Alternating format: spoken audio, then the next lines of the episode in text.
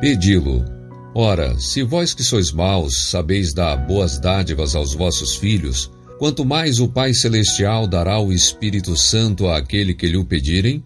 Lucas 11, 13.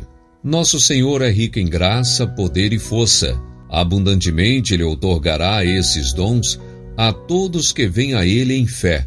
Devemos orar com tanto fervor pela descida do Espírito Santo, como os discípulos oraram no dia de Pentecostes. Se eles necessitaram fazer isto naquele tempo, nós necessitamos ainda mais hoje.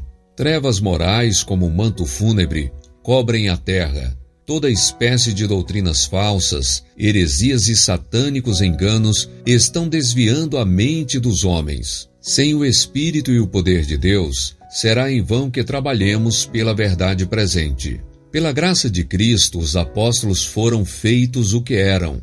Foi sincera devoção, humilde e fervente oração o que os levou à íntima comunhão com Ele. Com Ele, se assentaram nos lugares celestiais compreenderam a enormidade do seu débito para com ele. Mediante perseverante e fervente oração, obtiveram a dotação do Espírito Santo e saíram carregados com o fardo da salvação de pessoas, cheios de zelo para estender os tributos da cruz. Seremos menos fervorosos do que os apóstolos, uma vez que este é o meio pelo qual havemos de receber poder por que não sentimos fome e sede pelo dom do Espírito? Por que não falamos sobre ele, não oramos por ele e não pregamos a seu respeito?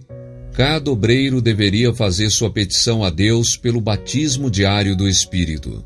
Dia após dia passa para a eternidade, levando-nos mais próximo do fim do tempo da graça. Devemos, como nunca antes, orar para o Espírito Santo ser mais abundantemente concedido e devemos esperar que sua santificadora influência venha sobre os obreiros. Os que se acham sob a influência do Espírito de Deus não serão fanáticos, mas calmos e firmes, isentos de extravagância de ideias, palavras e ações. Por entre a confusão de doutrinas enganadoras, o Espírito de Deus será um guia e proteção aos que não têm resistido às evidências da verdade, silenciando a todas as outras vozes além da que vem daquele que é a verdade.